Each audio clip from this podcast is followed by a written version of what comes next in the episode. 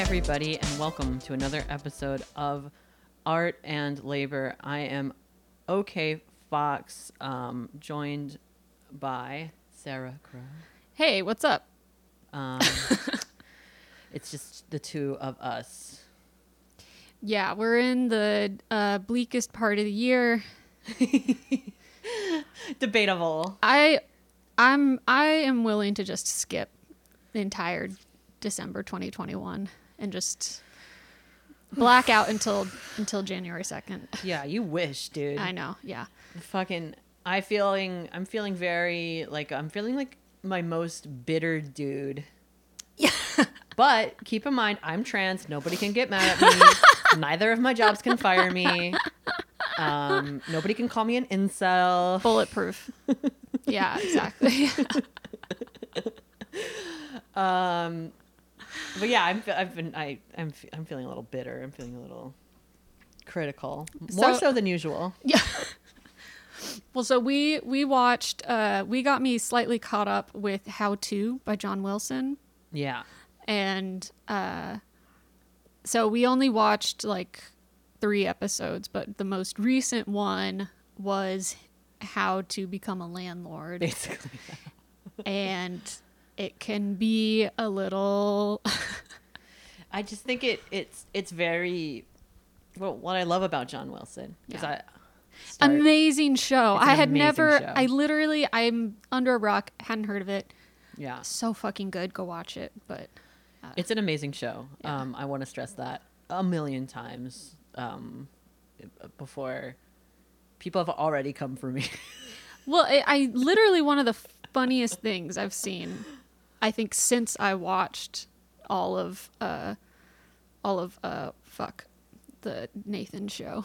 Nathan for You. Yeah, Nathan. Jesus. You you did clock I, like, that it was a Nathan Fielder production before you knew that. Which I was funny. Yeah, I did, but I, it's because I it's very funny in the exact same yeah. way, and uh, so I think it was the hardest I've I've laughed at media since since watching like all of those with my little sisters. Three so years good. ago. They're so, They're so good. good. I was watching those as they aired because I was a big fan of um, John Benjamin Has a Van, which was a oh. very stupid. He was Nathan Fielder played like the sound guy.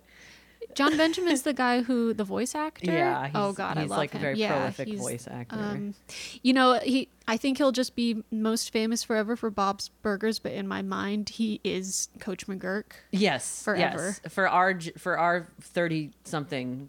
Zone. He's Coach McGurk. Yeah, yeah, Coach McGurk. Sure. Bring back Home Movies. God, Home Movies reboot, gritty, gritty reboot, please.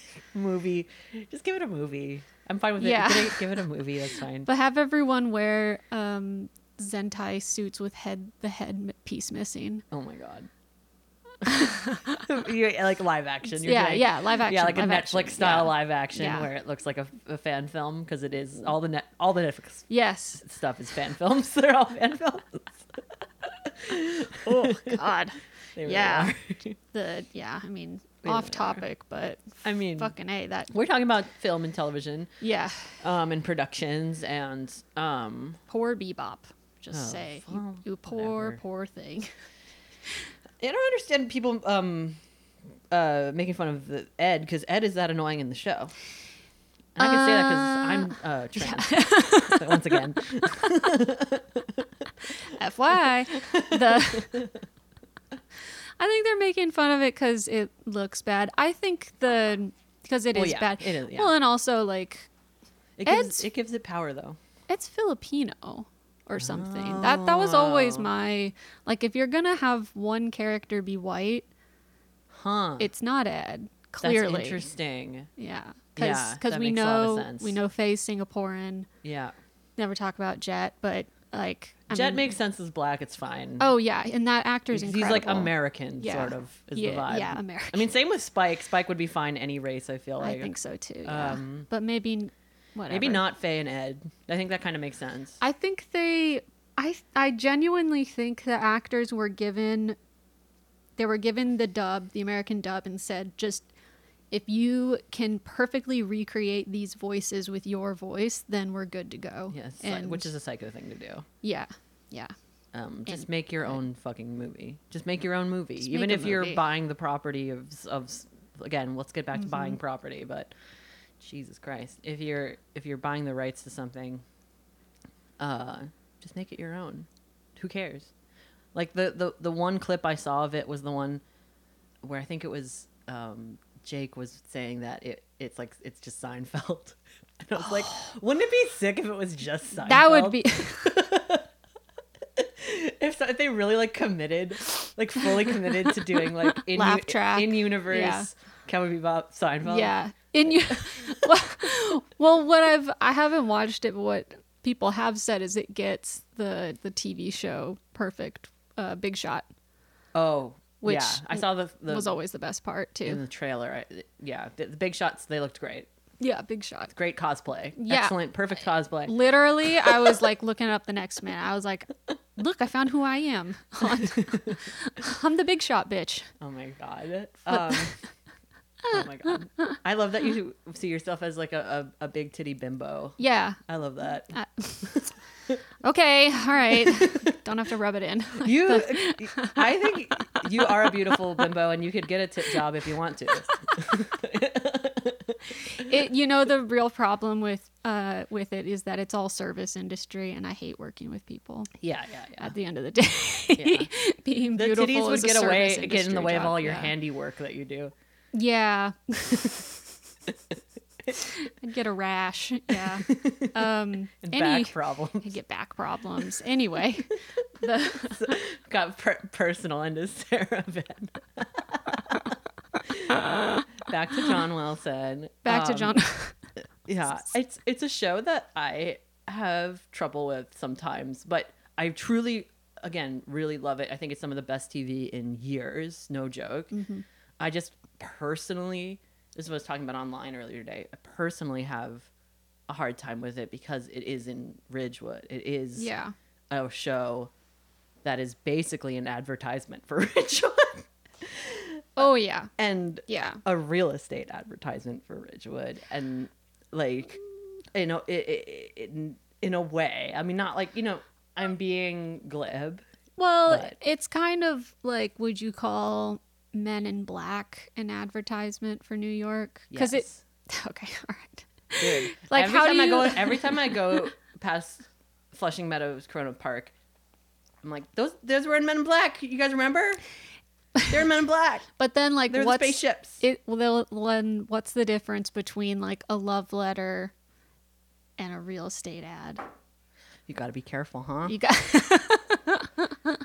I appreciate a love letter. That's why I have such trouble with it, and I have personal trouble with my relationship to Ridgewood too. Mm.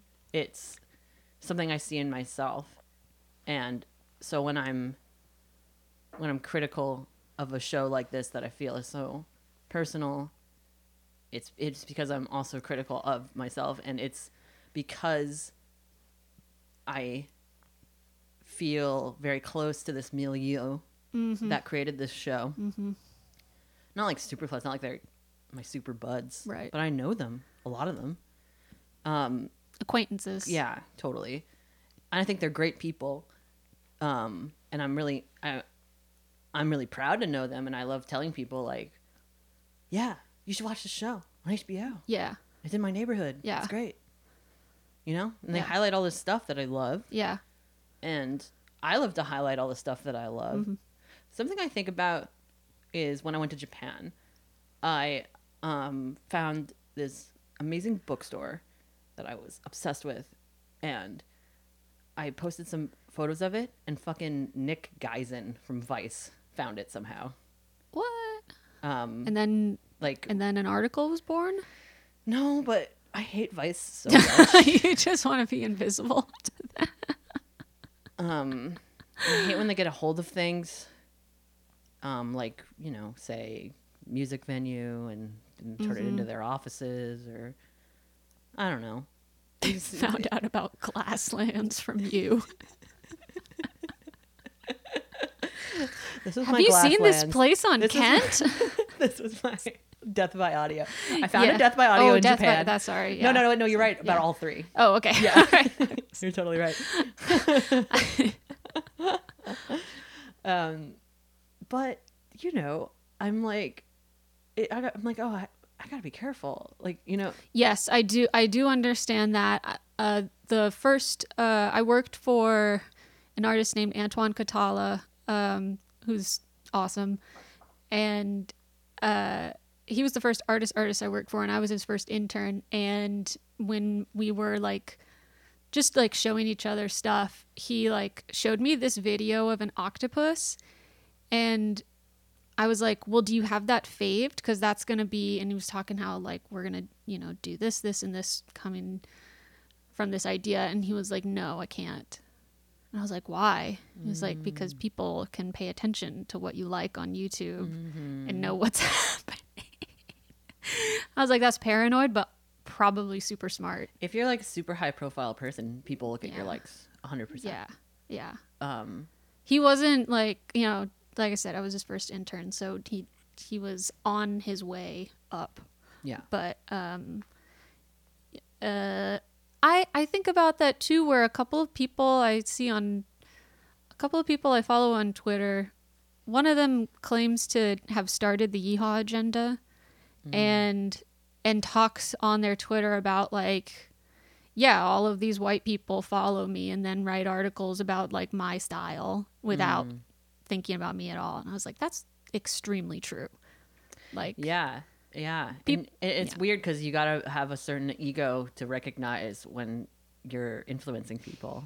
It, yeah. And you have to like, and you have to be, you know, I follow this woman too. And it's like, well, I have to make sure that I'm not like that. Luckily, uh, I do nothing except come here once a week and, and and get fed and talk into a microphone. Yeah. Oh, we had lovely um, Polish treats yeah. from a place on Fresh Pond in good old Ridgewood. Yeah. Look, are we? Yeah. Are we doing an ad? Yeah. Oh, yeah. So. Yeah. It, it, it, but I can say that I'm from Austin, and the opposite approach does not work. Mm-hmm. Because yeah. that was the, I mean, fuck Austin. Um, in no, so no, many you ways. Can't, you can't, you can't go full NIMBY.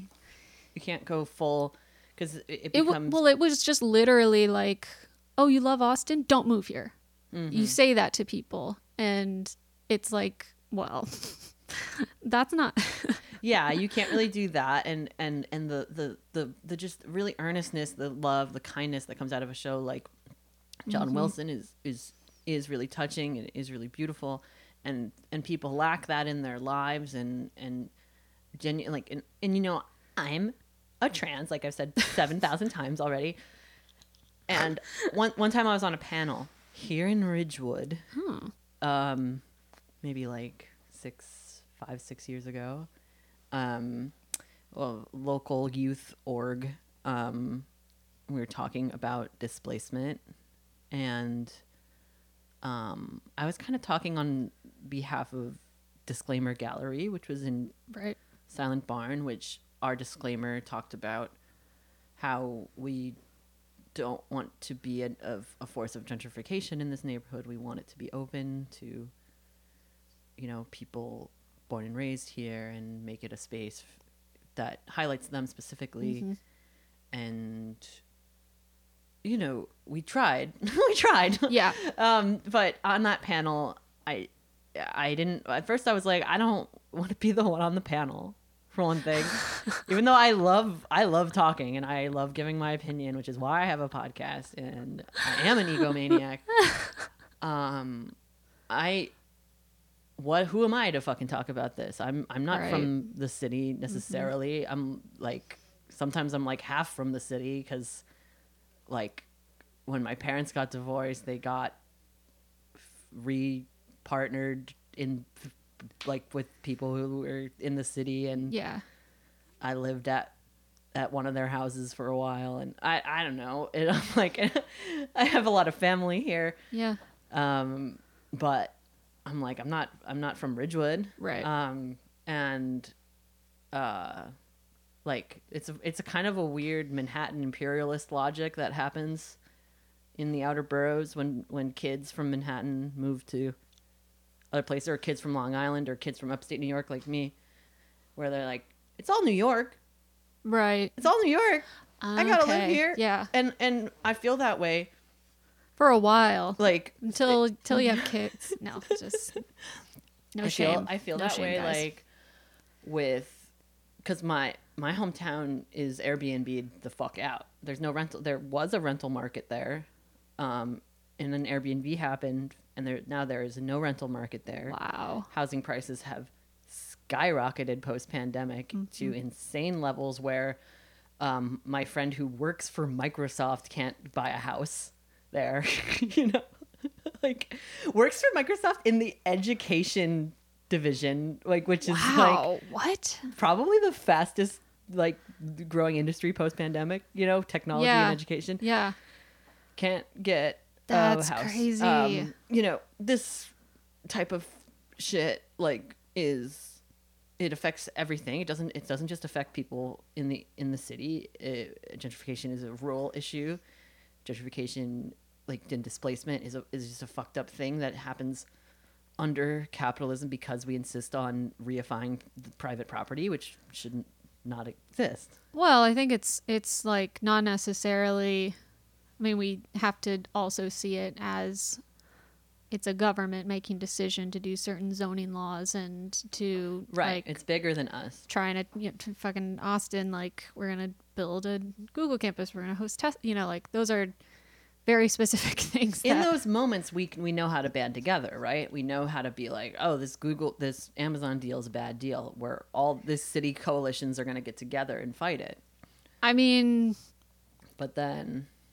I don't think, I mean, Austin was not one of those. Oh, well. May, I, I mean, this, I mean, New yeah. York, but yeah. Oh, right. Yeah. When, yeah. When you, the Amazon campus came. You know, funny enough, um, it was either Google or Amazon. San Antonio, like, refused the mm. call. And because they are kind of going through the same, like, process that Austin did. And there are people there who are a little more forceful about me, like, we don't actually, because Austin sucks.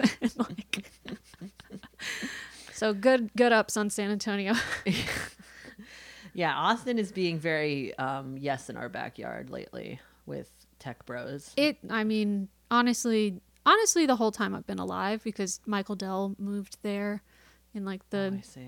nineties, and then you ended up with like but whatever um it's just all stupid. I mean, yeah, but there's all these, these forces that are beyond us as individuals, um, for sure, one hundred percent.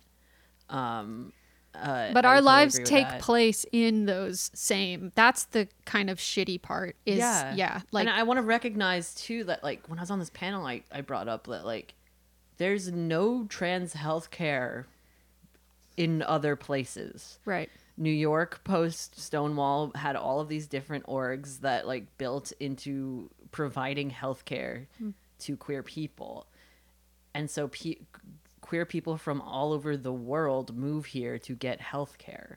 I never even thought about it which that is way. So but that's weird. Well, that's. I mean, I guess I always just thought like, oh yeah, people people move here because there's a gay culture, or like it's just that gay culture. Easy, but it it also is yeah, literal. It's material. It's material. Yeah, and it's weird yeah. to think about. Um, and so I don't want to knock, I don't want to knock that either. Like, and I don't want to knock people who grew up in Manhattan who just want to be close to their family members. You mm-hmm. know, as people age in these rent stabilized mm-hmm. apartments, I, I know how difficult that is. Like, um, to take care of them in, in these shitty fucking apartments that are falling apart. Yes. And so, yeah. and that was one of the things that we talked about watching this. So the last episode, as as we said earlier, it's about um, becoming a landlord, and it's that it's that this John Wilson has this very special relationship with his landlady that, like, I've certainly never heard of something that close, where she does his laundry. Yeah. She like she's a little babushka, and it's uh, not unheard of for Ridgewood, I'll tell you that. Huh? It's not completely unheard of for Ridgewood. Right, yeah, yeah. yeah. She's, it definitely, and so when somebody, when somebody like that is staring you in the, this person you watch Jeopardy with is staring you in the face and asking you to buy the building. Yeah. Buy, buy my crappy building. Yeah. I won't charge you a ton of money for it. Yeah. Then it's like, how can you say no to that face? No, yeah, it, it, it yeah, I feel like I would have done the same thing. Um, I wouldn't have though.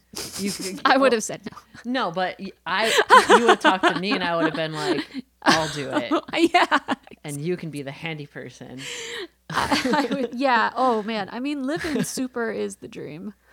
Um, but no, the responsibility of of oh fuck. Oh wow. Sorry. The responsibility of like doing all all that, like I totally get, but that's why it's like do it yeah you do it collectively, you know. Yeah, yeah, I could I could go in with friends, and that's like I don't think that's something that's necessarily people's first instinct though. Yeah. And especially it's also because um what if all of your friends are broke? Yeah. And yeah. Or you yeah. just know they're really terrible with money. Yeah. And a lot of people are, and it's that's like a great way to destroy friendships. Mm-hmm. It seems like that's like I'd had uh I'd moved in with friends before, and it just all fell apart because it, it's really tricky. Yeah. Uh, you yeah it is really tricky. I, I I don't know I've I I don't know I feel like I I'm really frank with everybody, and I'm just like if if you can't pay, then we had to figure something out. Yeah. Like, which is like what we did during the pandemic when we all lost our jobs. But and I think I think you would be able to pull it off for sure. It's hard to be in a collective house because, yeah, yeah, I mean, I know a lot of people who, you know, have all the different stories and stuff like that. But mm-hmm. there's um, a lot of examples of, of collective houses that have thrived for a long time.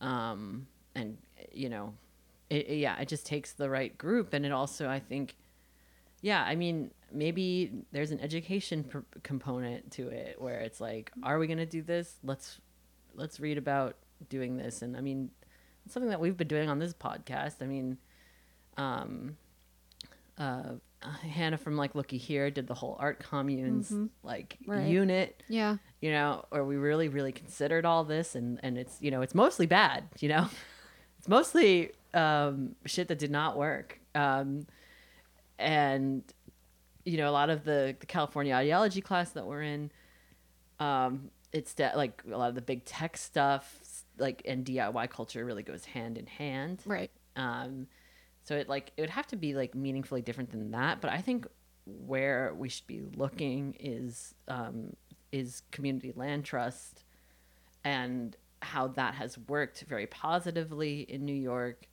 Um, for many, many decades when it comes to community gardens in the East Village, for example. Right. The reason why there are so many is because they are community land trusts. And it's like, I know you and I mostly know artist scumbags, but, you know, we could get friends with real jobs and, you know, we can build community in, say, our tenant unions mm-hmm. and like that is, you know, a wide, diverse range of people who aren't just like, project to project, paycheck to paycheck, right. freakos. Yeah. Um, and the po- project to project, paycheck to paycheck freakos can can do a lot of the, you know, other important things like maintenance, painting, uh, grunt, other sort of grunt work that sucks. Um, I don't know. Taking out the trash, cleaning, cooking. Um, all these sorts of things. There, there's a place for us to fit in. I mean, because that's something that I think makes me sad and reflective about John Wilson's show is that it's like about a s- upwardly mobile white middle class person.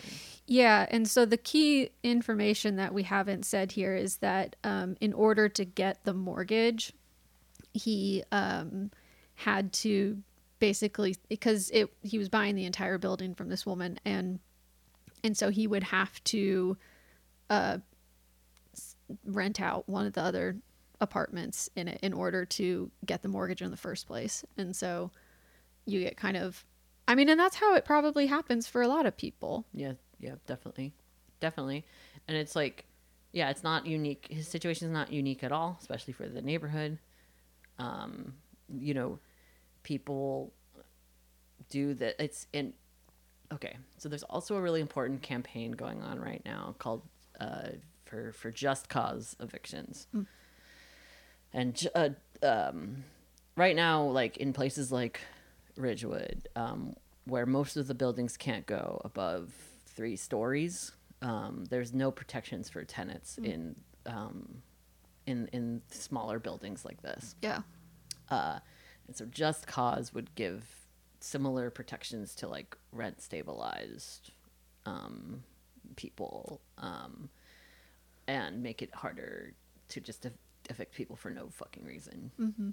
Um, and yeah, I think it's like, it's really, I think it was really hard to watch like certain aspects of the John Wilson show, like, you know, the when the pandemic hits and he's in the food bazaar and like, I'm like, I lived that, you know? Yeah. Yeah. I literally lived that. And like, you know, in that food bazaar. Yeah. Yeah. Yeah. Yeah. And like, you know, I was at, you know, Rudy's Bakery in early mm-hmm. March meeting with some of my comrades, mm-hmm. you know, they would never call. I would only, I would say comrade because I'm a nerd, but, um, and we were talking about the pandemic and saying stuff like the healthcare infrastructure is going to collapse and, yeah. um, people are going to massively get evicted and die. Um, and we need to be prepared for that. And it was like an emergency meeting that we don't normally type of do, and talking about building out this like figure something out. And uh, you know, I think it it's really amazing what the the tenants union put together, like, and I think it's really amazing that like I was able to organize my house into like a little rent strike and, you know, mm-hmm. uh, all that sort of stuff. Um, and it's just like, so it's like sometimes when I think about Ridgewood, I don't have this like super sunny disposition, like mm-hmm. where I'm like, look at it's so nice, everything is so nice. And of course I do a lot of the time, but... well I but also I think a lot of, honestly, I think part of the appeal of Ridgewood is that um you're you're gentrifying, but you're gentrifying other white, white people. people yeah yeah and so it doesn't like it's not it's not as e- I do it's probably not as evil, but the, it kind of is though. It's all, I mean, that's the mm. thing. I, I feel like it kind of is because, you know, and it's very erasing of the Latino population yeah, that's here, that's, that's growing, the, right? Um, that are like, you know, represented in the, you know, say quote unquote lice-filled fucking laundromat. Yeah, you don't think that's racially charged a little bit? You know? Wait, no, I thought she said that the machine had. The the machine of the building had lice. No, no, no, oh, no. she no. was saying... She was saying, don't go to the laundromat. I'm going to do your laundry because the laundromat has lice. Oh, my God. Rude. No. Oh, my God. No. Right? Evil. I mean, that's the thing about That's why ladies. I'm saying, fuck Polish people. Don't worry about them. Like... oh, my God. I don't know if I, you can't. Polish or I mean, well... She could be Russian. Yeah, no, then that would be... Some sort of Eastern European. Yeah. Some sort of babushka. Yeah, but it's like, you know, I had a babushka little landlord like that. Uh, she was Puerto Rican, but she was very, very similar. And like, you know, I would al- often go downstairs and help her with stuff. And, mm-hmm. you know, she never raised my, my rent. Maybe one time, but it wasn't, it was mostly her daughter that raised the rent. Right. But like, or no, no, no, it was her. The daughter was nicer. Yeah, it's, it's confusing. they're, they're... That's the problem. Sometimes like I, we're, um, we're getting a new roommate in my apartment, and we were trying to kind of explain our landlord to this new person.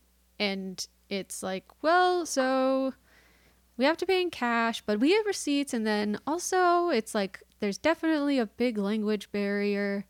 Um, but he also, like, I texted him about, uh, like fixing some drywall in the ceiling or whatever. And he was like, I'll be there tomorrow. and yeah, and it, and he's just a guy yeah. and but and they raise our rent every lease by whatever yeah. percent they can um yeah.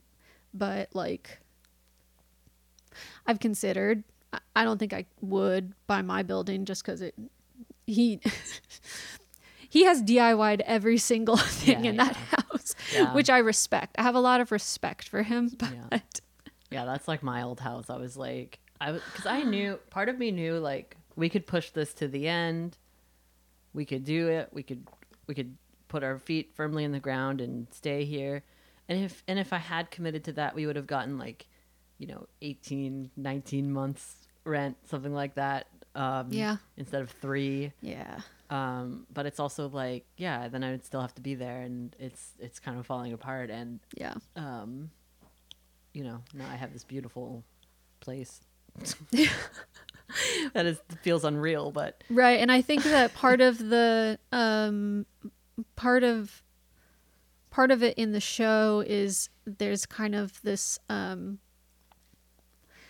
like, because the house is actually fucked and gets flooded and stuff, it's kind mm-hmm. of seen as like, well, here's the, it's hard to be a landlord, and uh, like, don't worry, I'm, I'm buying a building and being a landlord, but it sucks, so it's okay.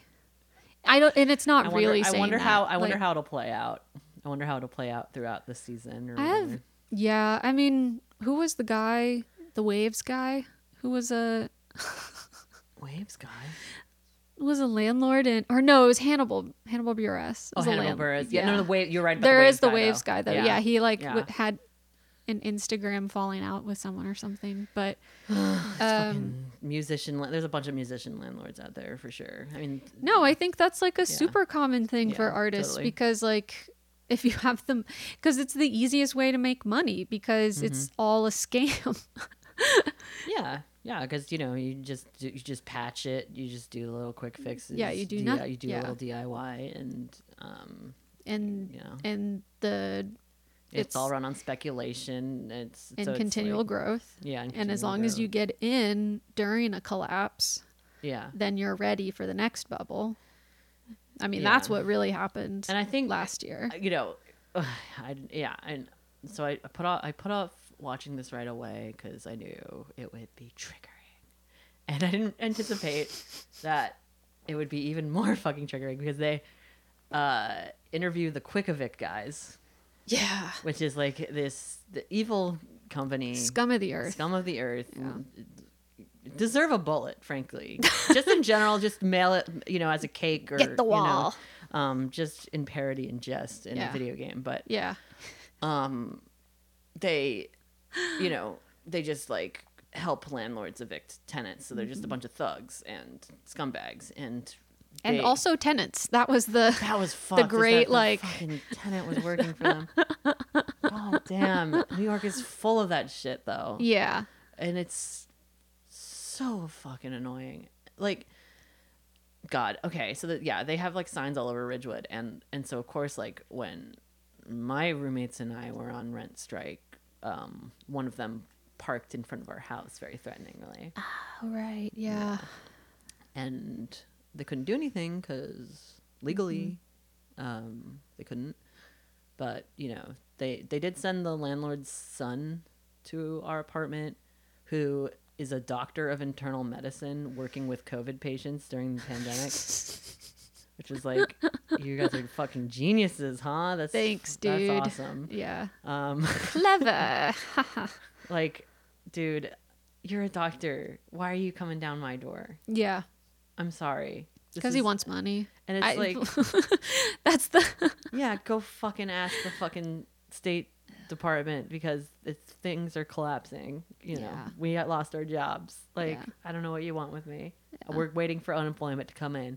We wouldn't, and we yeah. applied for unemployment late or no, early April. It didn't mm-hmm. come till mid June. Jesus. So, yeah. So that's wow. on fucking the state collapsing, not us. Yeah. You know, and yeah, you know what what they did was totally illegal.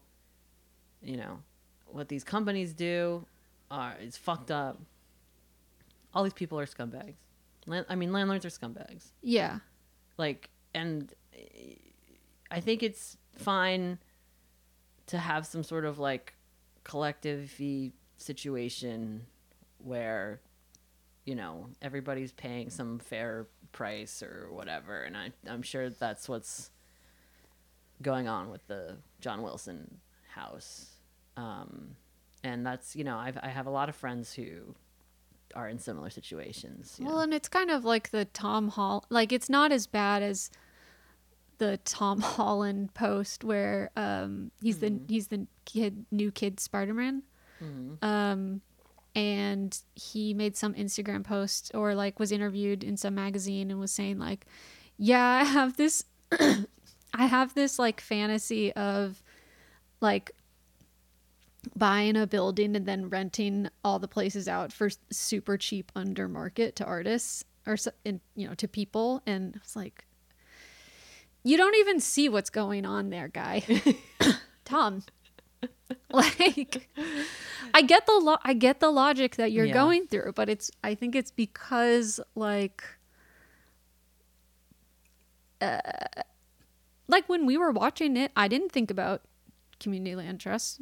I just thought of it in terms of like, are you going to take on this building or not? And yeah, it's it's just not really part of.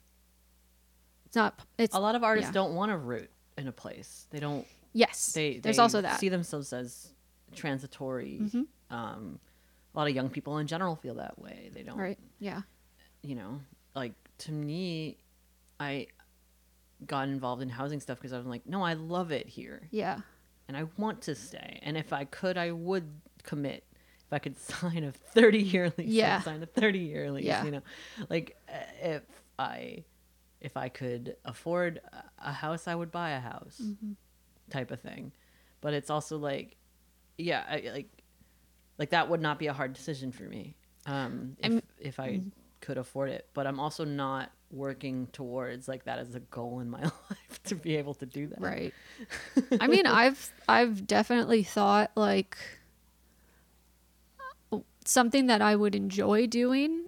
I don't think I could ever do it, but I would really love to do the process of flipping houses, not like the buying and then, but I would love to completely renovate a, just, a like, place handiwork, and yeah. handiwork. Yeah. I mean, but it, and it's also that it would be like different all the time and you would have an opportunity to like make a very unsafe home into a safe home. And you could like rip out all the ugly tile that people put in their bathrooms and put on good tile. Like I'm saying, you'd be useful in the, in the collective home yes. for sure. And like, yeah. And that's, and that's the thing. It's not about like just renting it under. I think it's like I I, I feel like what it, it, it should things should be treated more as collective endeavors and mm-hmm. not individual ones in in general. Like it, it shouldn't be about like I love flipping homes because I love this huge check I get when I do it. Right, yeah. It, it should it should be about I'm proud to help my fellow person. Yeah. And yeah. Yes. Uh, well, I so I watched a video about this extremely depressing. Um, I think it's like on a, you know, Roku version of H G T V or something. But it's it's a it's a show about people um, flipping properties specifically to turn them into Airbnbs. And like here are the things um. you yeah here are the things you can do to like make something feel luxurious without actually costing anything and. Like just total blinders, no, no vision. Yeah. And, and that's the reality we live in and people get like, so what I was thinking a lot about watching this show was, um, the compartmentalization aspect that most people have to do in order to kind of scrape by mm-hmm. and how, and he, he talks about that specifically. About compartmentalizing those roles of being a landlord and being a person. It is a little ventriloquist. Right. Dummy. Yeah. It's the, but I have been thinking in general about compartmentalization and that, um, there's this like famous study that was done on, uh, people with depression. And it basically was, you sat in a chair and looked at a light bulb, then you had a switch and uh it was going on and off and you were flipping on and off the switch. And then at the end of it they have, you know, they have the control group mm-hmm. and then they have a group of people diagnosed with clinical depression and they were asking did you have control over whether the light turned on or not with the switch? And the control group was more likely to say, yes, I had control. The depressed group was more likely to say, no, I didn't have control. And the depressed people were right. They had absolutely no control. And so there's an idea that like, uh, oh, like depressed people are better at like seeing the reality of a situation. And that can get really stupid. That's like basically what all of Melancholia is about. Oh, yeah. It was between a conversation between Lars von Trier and Kirsten Dunst talking about like, you know, I think depressed people actually handle situations better than it's like sometimes anyway, but the like uh, anyway, the decision to have another drink, they handle it better. Yeah. uh and uh But but I have been thinking, this is my real wild, crazy take, is um, I kind of believe in that so hard. I'm kind of at the point where I think like that the that the unconscious is something that humans had to evolve. That's the new addition instead of the conscious. Wow. And because like... Hmm. There, well, it's easier to to compartmentalize, right? Like the compartmentalization mm-hmm. is like a tool that we have to it's, make things hurt yeah, less. It, and it's completely necessary to the normal human experience. That's, I think, the real, like, you have to be able to, that's what resilience is, you know? You right. have to compartmentalize and you have to be oh, able to you know, set aside something. I was going yeah. to say, because mm-hmm. I think my position is an immensely privileged position mm-hmm. because I have this safe, I've talked about this on the podcast before, but I have this safety net. Mm-hmm. I could go live in a basement upstate mm-hmm. if I really fucking need to. Mm-hmm. Um, and so a lot of the things I do is because I have that safety net. Now, I think a lot of people become landlords because... They don't they have, don't yeah. have that mm-hmm. safety net. Totally. Yeah. And and so they, they take that. And but, you know, that upward mobility um, is a new class position. Mm-hmm. And it changes your relationship with the police. And it changes mm-hmm. your relationship with the state. And um, it's just something to be aware of if we're going to try to, like, pretend that we are building some sort of revolutionary left movement.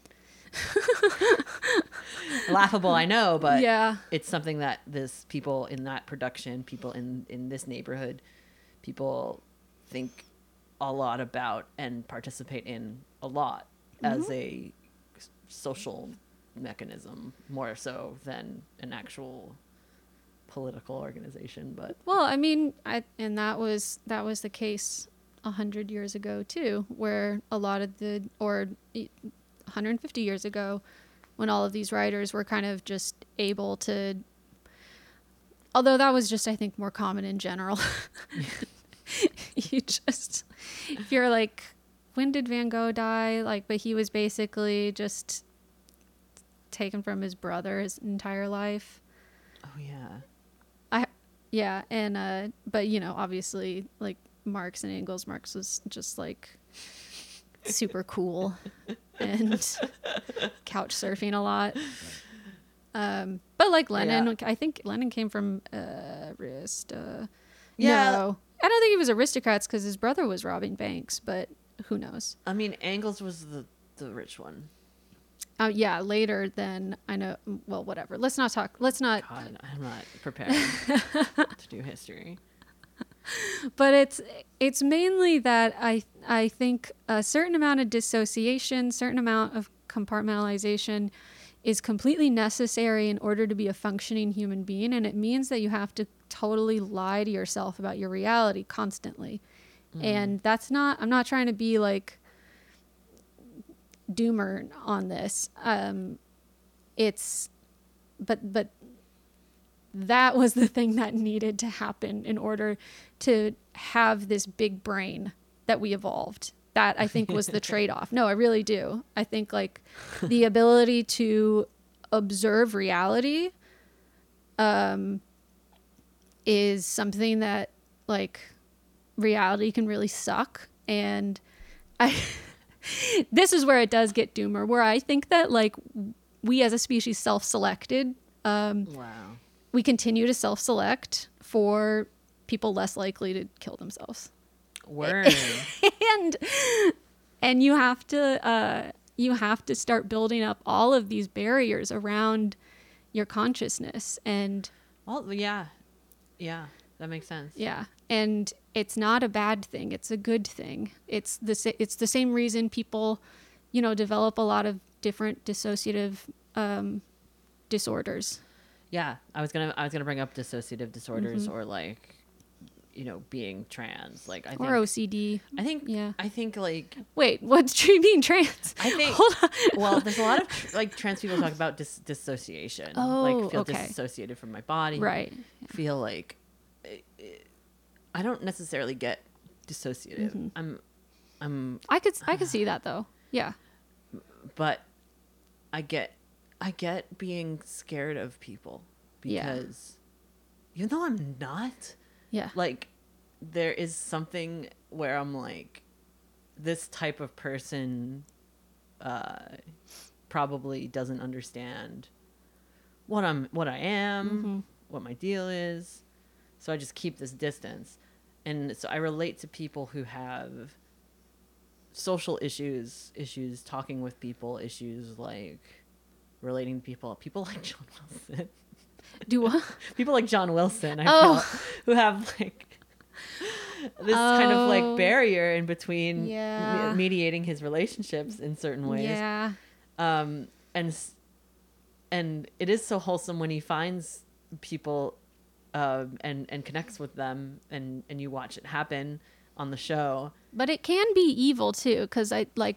Um, like not that he's evil. He's that that, that Orwell has that thing about Woody Allen, and it's about this like self-deprecating mm-hmm. um, ego. That there's like a massive ego involved in being yes. socially anxious. Um, and I, I, as some, you know, I've had elements of that, but it's the same thing. Yeah, like with depression, it's it's a very self-centered. Because it doesn't John Wilson. Because oh, yeah. we were bringing this up off yeah. mic. Doesn't John Wilson feel like he's a a New York neurotic guy without all the baggage of the right. other New York neurotic guys? That might be not giving him enough credit, but I mean, it's very, his art is very unique. His art is awesome. Mm-hmm. It's innovative and fun. And like, you know, it's a beautiful show. It really is. It's one of the best yeah. shows, but that's why it's so deserving of a, a serious reflective conversation like this. Right. And like, um, good writing about it, you know? Mm-hmm. Um, and not just like, I mean, I think it sucks because we do live in, we, we do live in a culture where it's like, if we don't like heap huge amount of praise and, uh, and up, up everybody, like that could be like, like, you know, people are in the mindset of like, oh, well, I want them to get season three. So, right. and I want them to get season three. Yeah. I want it to be on t- television forever. Yeah. I will, I will join the John Wilson Patreon if it gets canceled from fucking Patreon. Oh, I would pay for, I would pay for another season. one hundred percent Um, yeah. That's, I, I mean, that, I, I'm just like, I think good art deserves, um, good analysis and critical thought. Hopefully that's what we're doing. I don't know. I think I think I but I, I I wanted to do this episode because I feel so personally connected. Mm-hmm. You know, um I I know of I've I, I've met John Wilson like four or five like like he comes into the store. Right. Like, you know, he's he's really really nice. Um And but this is something that happens to thirty year olds in New York. That is, I mean, that's the real, that's the real issue. It's that like, we're at the age, um, where people are starting to like, people are starting to put on those blinders and mm-hmm. have to kind of confront, like, I got to get my shit together. Mm-hmm. And part of that is homeownership. Part of that is getting married. Part of that is is like not uh, or or just like not renting anymore, at least like having or I'm I'm yeah. I would really like to have my own place, you know. That's my kind of like I need no, to get my shit together, and I th- I think sometimes I think sometimes it's because you can't answer. There's pressure to do those things, right? Always. Yeah. But there's also no real alternative to them. Right, right, right. right and right. Even in New York. No, absolutely. Yeah, that's what's so, and that's what's sad to me. That's yeah. what's depressing to me. Because you don't want to continue living in a punk house, like past. Because if you live in a punk house past age thirty, you have to literally have a blackboard with rules written on it. It's yeah, you got to be the enforcer. Yeah, and so or and it's like there's you got to crack the whip, dude. I love doing it. I was good in I was good in the I'm good in any collective yeah. house because I will con- write down con- the rules. I will confront. Yeah. I will confront people. I don't like writing down the rules and shit. But I think that's the old, like, people. When I have seen the, you know, the thirty-plus punk houses, once you get above four people, it's it's just chaos. And... well, people, you need a lot of space. Like, it's like, the ones that I feel like are really successful are not in New York. Like, ones... And, and, the, and that they have, like, they tra- can transition people in and out and... Yeah. Stuff like that. And... I don't know, like I like Dirt Palace comes to mind for me, but I have also right. have a lo- I have a lot of criticism of, of Dirt Palace. Oh, but, um, I will not get into it right now. Okay, but, uh, I think they're really great for the most part. Um, and there's if, if it's the same one I I visited the last time I was in Providence, um, I would suggest not having an O S B board fold folding over the hot plates. I don't know if they've gotten to that. In no, the they have five a real years. Kitchen. They have a real kitchen. Okay, all right. This was yeah, maybe yeah. a different place. Yeah, yeah. No, this was this. It's like that's the other thing with, with with it. The, it's it's got a lot of space. yeah. Huge, huge rooms, huge kitchen, huge studios. But plural. you're you're getting you're getting nerve damage working at the Magic the Gathering card store. Yeah. Which was what was happening to friend of the pod, Mimi Chernowski. Oh god. But then then then she became a tattoo artist. And then she became yeah. yeah. It's like and and you know, you become a, a owner operator, small owner operator, transition into that into some way. Um that seems to be like the the way to survive this mm-hmm. shit world, because otherwise you're fucking dead, dude, and it sucks to die. Yeah, your body can only handle so much discomfort.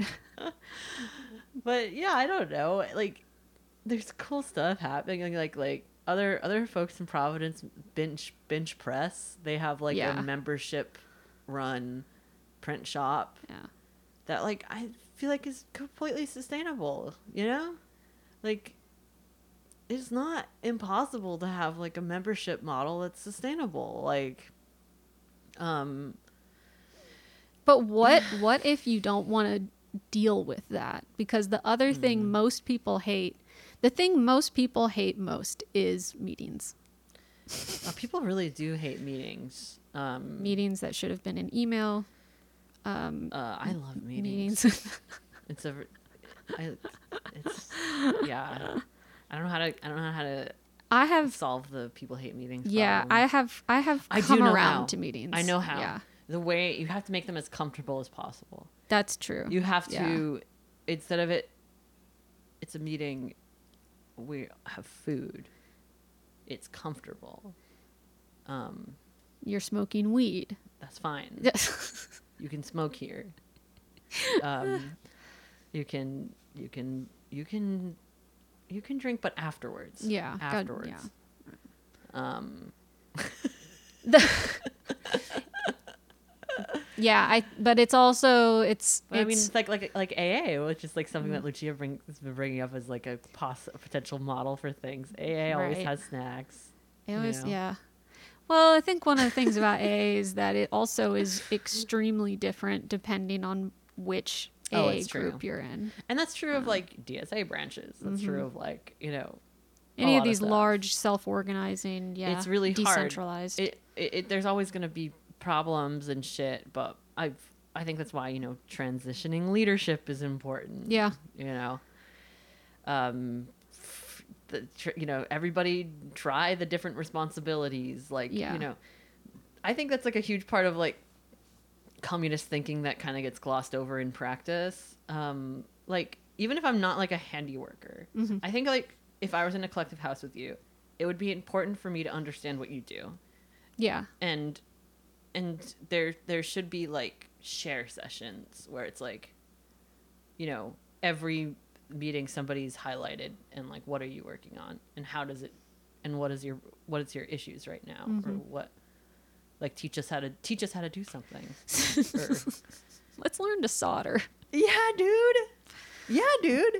Like, how are we supposed to understand fully, like, how to keep things running? Like, if we don't all understand, like, you know, like, I, I I'm, yeah, I'm getting, I'm, I'm getting into utopian, um, running a perfect commune world. It's impossible under capitalism. I'll say that much. It's impossible under capitalism. And it's also, um, Uh, the the big thing to remember is that, in my personal opinion, humans are not inherently good or bad. They are inherently trying to do the easiest thing they think is there. They, the, the easiest option according to them. Well, then how do we get everyone to treat their shit like craft? Because then they want, then they take pride in it. In, in being in a C L T? Or... if you were the handy person in the C L T... what would it take for you to be like, I gotta look at this house that I live in. Mm-hmm. It was supposed to be for like one of his sons and, and it's beautiful and he's a construction yeah. worker yeah. and he, my landlord's a construction worker and he did a beautiful fucking job. It's a great apartment. Um, and it's, you know, there's cheap materials, whatever. It's not like he's using like the highest quality shit, but he did a fucking good job. No, it's solid. Yeah. Yeah. And, you know, that's more than I can say for most fucking Ridgewood apartments, to be yeah. honest. I mean, there's some really nice ones um, that I've seen, but, um, you know, the, you know, even, even the, you know, of course people know this, but the, the, the ones that are branded luxury are shit. Yeah. It's insane. Like, yeah. they're disgusting. Toilet's just a pipe to nowhere. um, so nobody's really taking pride in... this type of work. Nobody's, you know, every everybody's no. everybody's going yeah. the easiest way. So if it, but if it was something that you were to, to to really endeavor on and really take seriously, I think it would require like people who would take a lot of pride in in every aspect of of doing it. And I think like um something like Silent Barn was getting close to there at some mm-hmm. point, um but you know, they were beholden to a landlord. They were beholden to um having to be a landlord because the landlord, because of the way the lease was written, like the landlord wasn't liable for like anything. Nice. Um, cool. Uh, yeah, you know, this. Read your lease, yeah. guys. It's it's tough. It, it, it. I'm not saying it's like easy. I'm. I'm yeah. I know it's like, I don't want to sound like a um a hater, and I don't think we did. Um, uh, We're not haters. I'm We're lovers. Lover. Yeah. I'm a huge fucking. I literally love my enemies. I've said that on the podcast before. Truly, truly do. Um, I'm just actually a really nice person. Um, I don't I'm know not, if you know that. About no, no, no, no, no. I'm, I'm the, I'm the kind of person who. I am mean and gossipy yeah. and, um, honest. Um, but I love you. Yeah. We should all try to be more like that.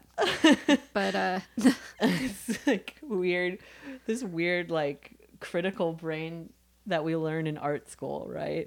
That we learn how to be critical. I don't even know if I learned it there. I think I learned it in in reading groups, unfortunately. Dang, yeah. Um well, maybe a little bit. Um you can have a good critique sesh at Cooper Union. They can be. Okay. They also could be like brutal in a in a I mean, that's the case for every art school though. Um, my my like one like kind of mentor teacher who taught me critique was a Cooper guy. Yeah. I think like I didn't I didn't really get it until I was in my last year there.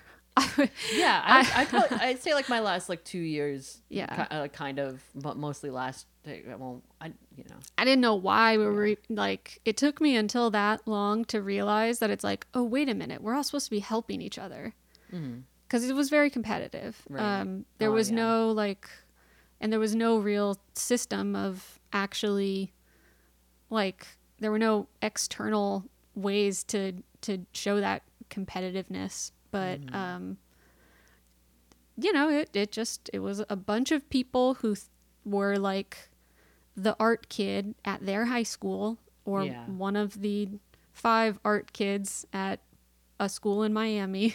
And the, or, and they, well, then they, they were like forged in fire. So they came to, I just remember the first fucking crit there. I was like, fuck, like.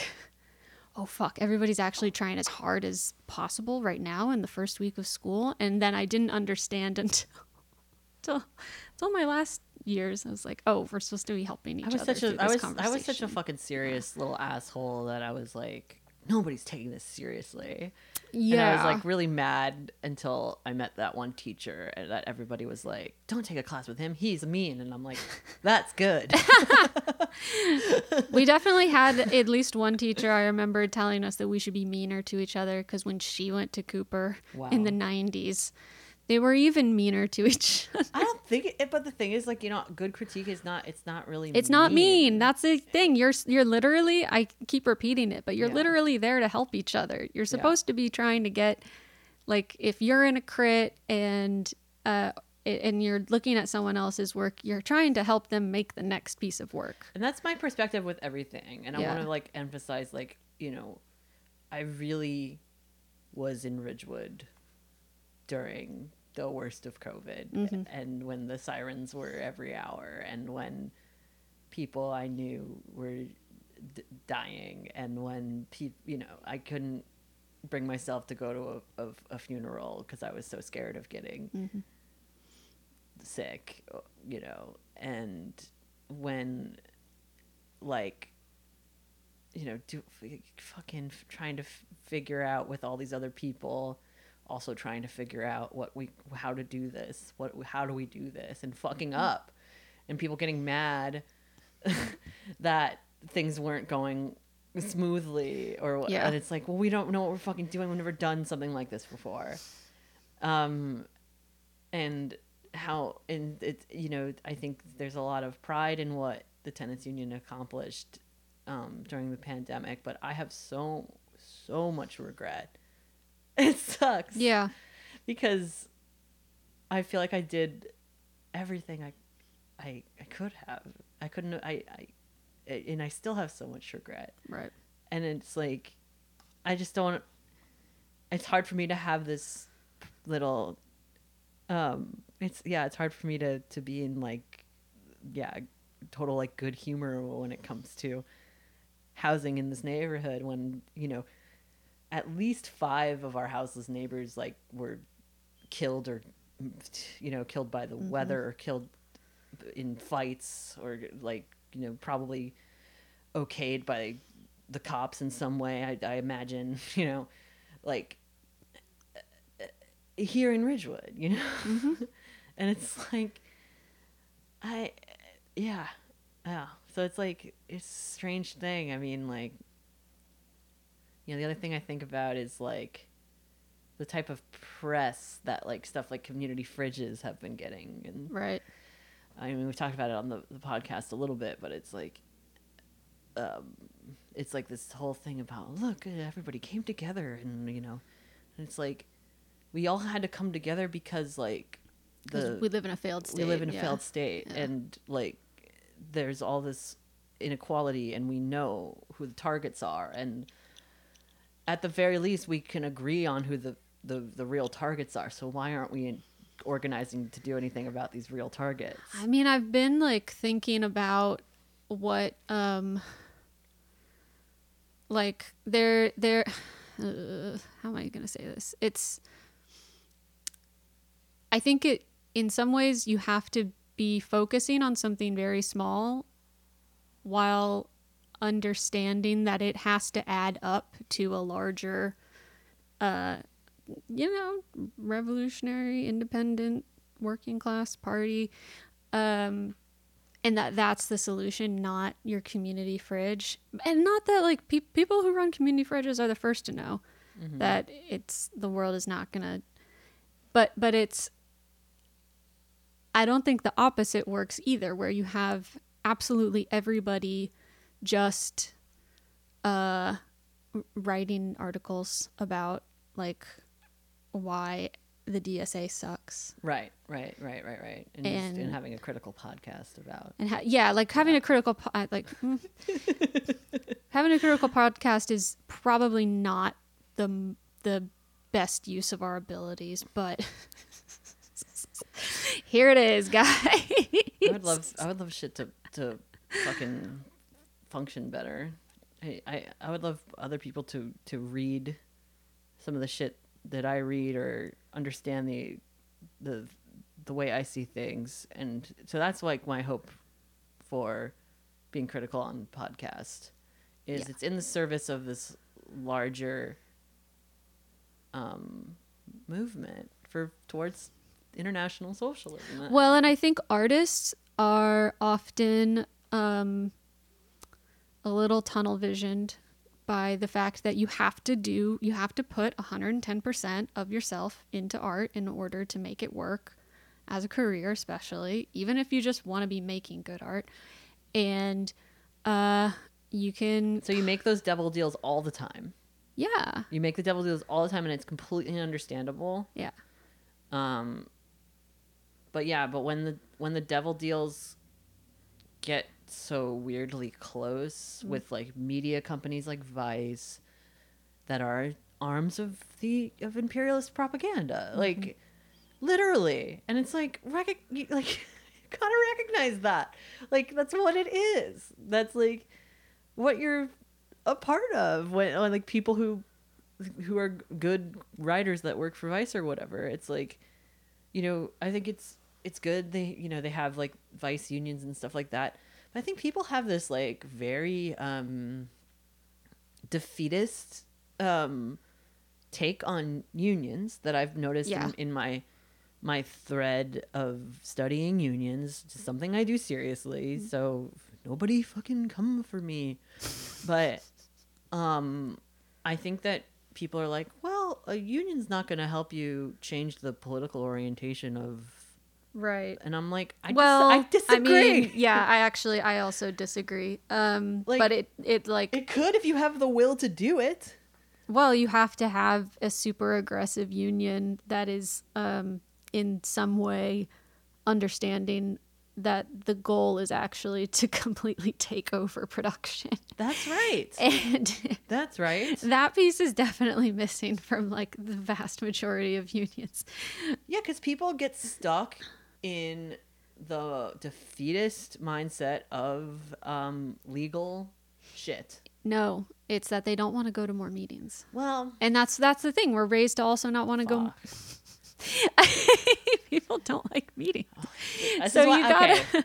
right. But as somebody who absolutely hated meetings, and I've kind of like come around, not like I don't enjoy them necessarily, but um I I think that if you go to enough, then you can start to feel why they're necessary, I guess. And uh And that you can definitely feel when there are not enough meetings happening, because shit goes sideways and you don't even know why.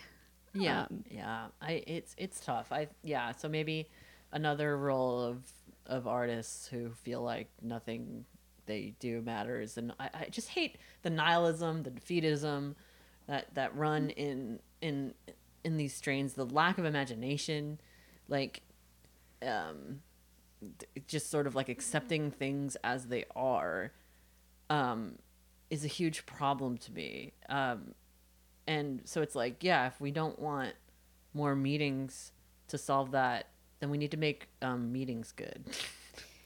We just got to figure out how to make meetings good. Yeah, my other like weird theory I've been working on is that like so many smart, capable artists are being funneled into just making kids shows. Word, yeah. And it's because there is a, an inherently, a, there is a larger market if you can convince adult audiences that a kid's show is intellectually nourishing. Mm-hmm. I think maybe that's how I said it mm-hmm. to myself, maybe on Twitter. But the, um, like that, that is just like a market share kind of thing. And we're, I I don't I'm just kind of tired of people talking about kids shows. It's like, actually they're talking about some really dark stuff, and it's like, no they're not.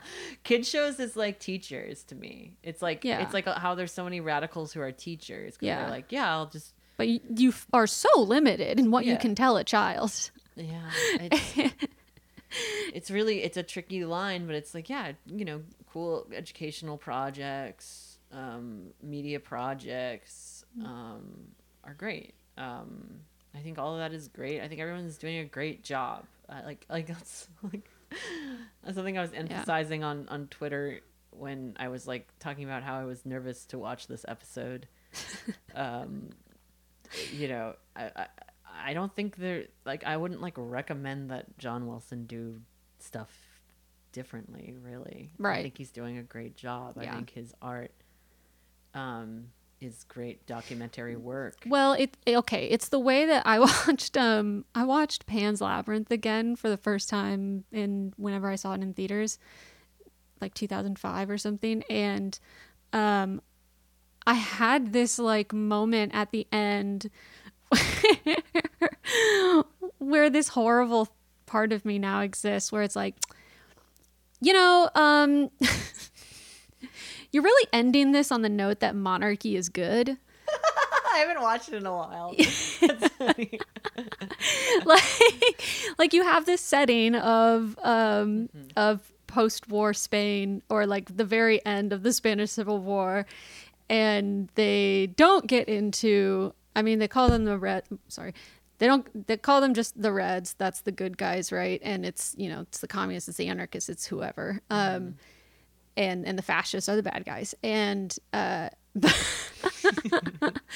I was watching it, and you're like, great, yes, commies good, fascist bad, and and again, it's kind of a kids movie, not really though, but it's it's like there's an opportunity there to um, uh, there's an opportunity to make something more nuanced and interesting, and I do think that literally. the the whole fantasy aspect of it was it's this little girl who uh wants to be a princess, and and at the end she I haven't watched it in years. I don't at know. The end she becomes one. That's good.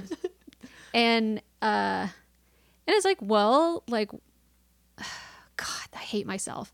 I was thinking like, well, what if actually what if you were a good princess? What if it wasn't about prince? Yeah, what if it wasn't about princesses at all? Like what? Like oh god, oh, fuck. I'm oh god. I hate. Oh, it's okay. What? You're safe here. Nobody listens to the end. What if you had a fae folk situation Ooh. That was non-hierarchical as Ooh. The fantasy setting? I'm ready to put put on a. Spit to uh burn in hell now. Dude, you need to watch Doc Future and me both recommended this manga called um Michiru. What the fuck? That's one of their names. I can't remember their names. Mm. It's it's their two names, and they're little tiny people who live in like a, a Bookchin-esque nodal economy society where everything is like a beautiful craftsmanship. And, yeah. Um, and it just sort of like, you know, like one of them works in like the Carpenters Union yeah. and one of yeah. them like works as like an artisan baker and yeah. like, they sell their little wares at the market. And but I know why, like, I know why Guillermo del Toro uses, like, this, uses monarchy in this way, because it's not, it's actually not real. She's not a princess. She's dead. Mm-hmm. Spoilers mm-hmm. for Pan's Labyrinth. She eats shit. And then, like, uh, and, and he has a certain obsession with the like the highs and lows and the extremes of uh of fairy tales in particular. And he's great. He's great, but I, I do feel like, okay, well, as artists, we have an opportunity to just push it a little. Like, yeah. And it's don't, like, you can still... Uh, I feel like he's pushing it as much as he can in his big Hollywood... The way he shits. Feels it. Because uh, I, I yeah. imagine that it was probably very difficult for them to even put in a line that specifically called them, called the good guys the Reds, you know? Yeah, I think that it, might I, have been. I mean, it's it's it's because a tussle. Of, yeah, he's he's definitely got a, a better grounding than most Hollywood people. Yeah. Uh, it, it's just like, yeah, maybe I'm giving him. I don't know, like because I'm also thinking about um, The Devil's Backbone. Well, I'm thinking I'm thinking about how he owns three oh. houses, and one of the houses is just like full of little kaiju yeah. figures that he's yeah. like hoarding in his little house. Do you remember, this is real, like, end of the pod, bottom yeah. of the barrel. Do you remember meeting my cousin, like, five years ago when she was in town? Yeah, I gave she, her a piece of my art. She oh, she has an enormous kaiju sleeve. That rocks. Yeah. Casey, big ups to Casey also. That's really cool. Yeah, shout out I mean, out I love a collector. I love a collector. I, I do also it. Like that he has... Uh... I'm a collector. I collect all sorts of fucking nonsense. It's true. If I had a, if I had three houses, I'd fill it with shit. Are you kidding me? Oh, so much shit. But yeah, I'd also fill it with people that need homes. Yeah, yeah, and but it's like the, but like literally one of the things, in order to keep that money, in order to keep the gravy train rolling, mm-hmm. involves denying that to people. Is one of the issues yeah. that people kind of maybe don't anticipate, because it's it's not it's just like, because it it would make your friends uncomfortable to yeah. because it confronts something. No, it has them. to. It it it have to be in this like more communal situation mm-hmm. where people feel like it's fair. It has to be fair. I don't know. It has to be fair.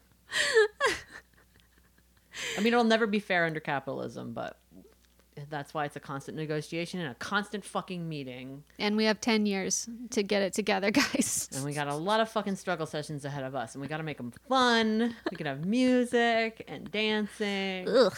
Um, well, I guess for the nerds who hate that stuff. Um, we'll have a scrapbooking corner. Yeah. God. Where we can make anime journals. You don't have to dance. God, how do, how do you guys deal with? How do, that, how do people deal? I mean, God, I don't know. It's just too much work to explain that I have extremely specific and snobby music tastes, and so I just say I don't like music. You gotta have your own D J session, collective DJing. Um, we switch the music every meeting. Um, there's no particular cultural dominance. Um, we try to di- be diverse in our arts, and oh God, we'll figure out meetings eventually. All right, let's have fun. Fuck you guys. Fuck off. Have your own fucking meeting. I don't mean that. We love you. I'm just in a very vulnerable state right now. I think we did good, but. Yeah, I don't know. So, support us on Patreon if oh, you God. like our show. Um, I I don't anticipate living off this show, but if I did, like I've said many times, I um I would find a way to to make some sort of collective art thing. Would you guys like stickers? Let us know. I mean, that's easy enough. What are other content you're interested in? People, um, what are some other physical media? Yeah, what do enjoy? people want? Just tell us what you, what you just, want. Just tell us what tell you us want. Tell us what you want. Us. We'll fucking do it. We'll like, just, like, you just critique us. Someone record a podcast. I challenge someone who's listened this far to record their own podcast, critiquing our podcast, and what what could we do to make whatever the fuck we talked about make more sense and be more appealing? God, probably a lot. I bet you can think of a lot of things. Well, good luck.